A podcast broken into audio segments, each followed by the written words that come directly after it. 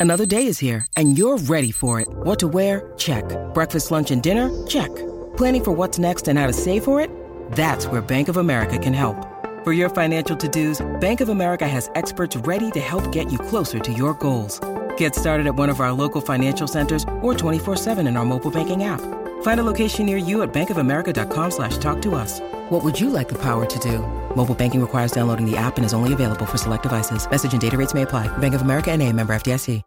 Sometimes needing new tyres can catch us by surprise. That's why Tyre Power gives you the power of zip pay and zip money. You can get what you need now, get back on the road safely, and pay for it later. Terms and conditions apply. So visit tyrepower.com.au or call 13 21 91. Palmerbet on the edge of the box. Oh, it's a straight up screamer! Download our app today and enjoy straight up screamers this FIFA World Cup with great odds, great promos, and same game multi at Palmerbet. Gamble responsibly. For gamblers' help, call 1 800 858 858. So by the time he's 17, you won seven Western Australian state karting titles. I think one national title as well, a number of regional titles. So you're travelling far and wide to race. You enrol at the Fastlane Racing Driving School, don't you? And um, it's a bit like your first day in the karts. You set a pretty, uh, a pretty impressive impression off the bat there too, didn't you? Well, you've done your research well. Um, yeah, yeah, Now that went um, really well. So the natural progression out of karting is into Formula Ford, which are small single seat open wheeler type things. So they're only powered by a 1600cc Ford engine. So they're only about 110, 115 horsepower, um, but only weigh 500 kilos with the driver sitting in it. So that's the natural progression uh, after karts. And in Perth, there was and still is uh, um, a Formula Ford driving school. So we went and did that to see if I was any good at it. And uh, yeah, that went well. Um, uh, won the day and uh, set a new lap record, I think, at the school on the um, at the time, which was a big deal. And um, so then that sort of put my parents in a bit of a quandary or dilemma, if you like, because we could sort of afford the whole karting thing reasonably well. Like I said, my parents were working class. We didn't, we, you know, certainly weren't millionaires by any stretch but we could sort of do the karting thing adequately funding wise. But Formula Ford was a whole another level as far as funding it. But once dad realised that I was sort of somewhat capable at that level, then um, he had to go paint some more houses, I guess. So, yeah. um, and then we started on the Formula Ford journey. Yeah, I was going to ask you that because the education, if you like, because unlike other sports, the budget, the finances, they they, they are the difference often between, uh, you know, uh, make or break with the career, you know.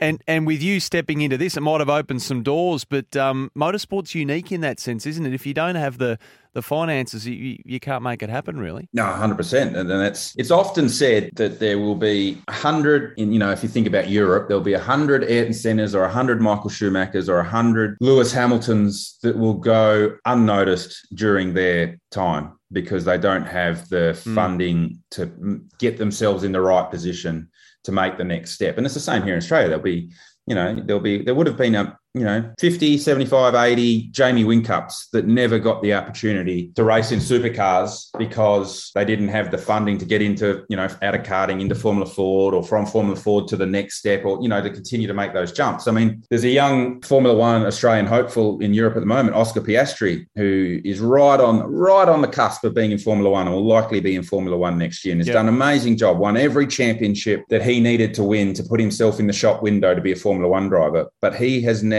needed to spend north of $25 million Australian to put himself in the shop window that he might get chosen to be a Formula One driver. That's so amazing. there's not a lot of people that have that sort of money available to them to just give yourself a chance that maybe you'll get picked. Um, so that's you like you say, that's where motorsport's a bit unique, and um, and it requires a lot of um, benefactors to help you know drivers get to where they you know feel they want to be. And just staying with that, I mean, you signed with Fastlane Racing, didn't you? In 97, you, you find yourself yeah. battling for the Formula Ford Championship. I think you won seven of your first eight races. And, and that was critical in itself because you're on a limited budget at the time. And I think Bunnings came to the rescue, didn't they? And, yeah. and propped you up. And the rest is history. You, you, took the championship. Well, we weren't even going to do the whole championship that year. The, the deal was Formula Ford were part of the um, Australian Grand Prix support races at Albert Park. So Formula Ford. And so we were like, oh, yeah, let's go and do that Albert Park race. That'll be really cool. You know, we might be able to help, you know, start some sponsorship discussions for the 98 championship. And then we found out the first round of the Australian Formula Ford Championship was in Melbourne the week before. So we're like, oh, well, we can kill two birds with one stone here. We can do round one of the, the Australian Championship at Calder, which is just up the road.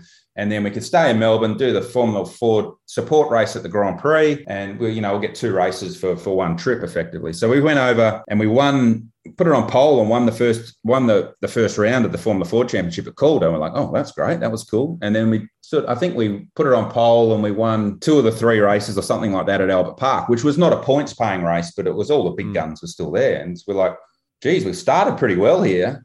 And the next round was in Victoria, well, at Phillip Island. So, like, oh, maybe if we just leave the car here in Victoria and we'll come back next month and we'll do the Phillip Island race and we'll see how we go. So, we did that. And we had family here in Melbourne. So, we left the car at their place and then flew back and did the race at Phillip Island. And we won there too. And we're like, geez, now we're leading the championship. We've got to keep going. We can't sort of give this opportunity up. That'd be shocking. So we got two thirds of the way through the year, and we were leading the championship, and and we'd shaken all the tree uh, tins and rattled all the trees, and there was no money left. And through Fastlane, one of their customers was, and don't forget, this is before Bunnings were Bunnings what we know now. This is Bunnings were only just in WA, then they were just a hardware chain, so they, they weren't the big warehouse thing that they are now. But one of the Fastlane customers was like Bunnings' third biggest customer in Western Australia. Like they bought a heap of stuff, and they put the pressure on Bunnings, say, hey, you guys need to sponsor this kid. He's doing really good things. He's winning all these races on the East Coast. And that was right at the time that Bunnings were starting the expansion into the eastern states. And they just opened the first warehouse store at Nunawading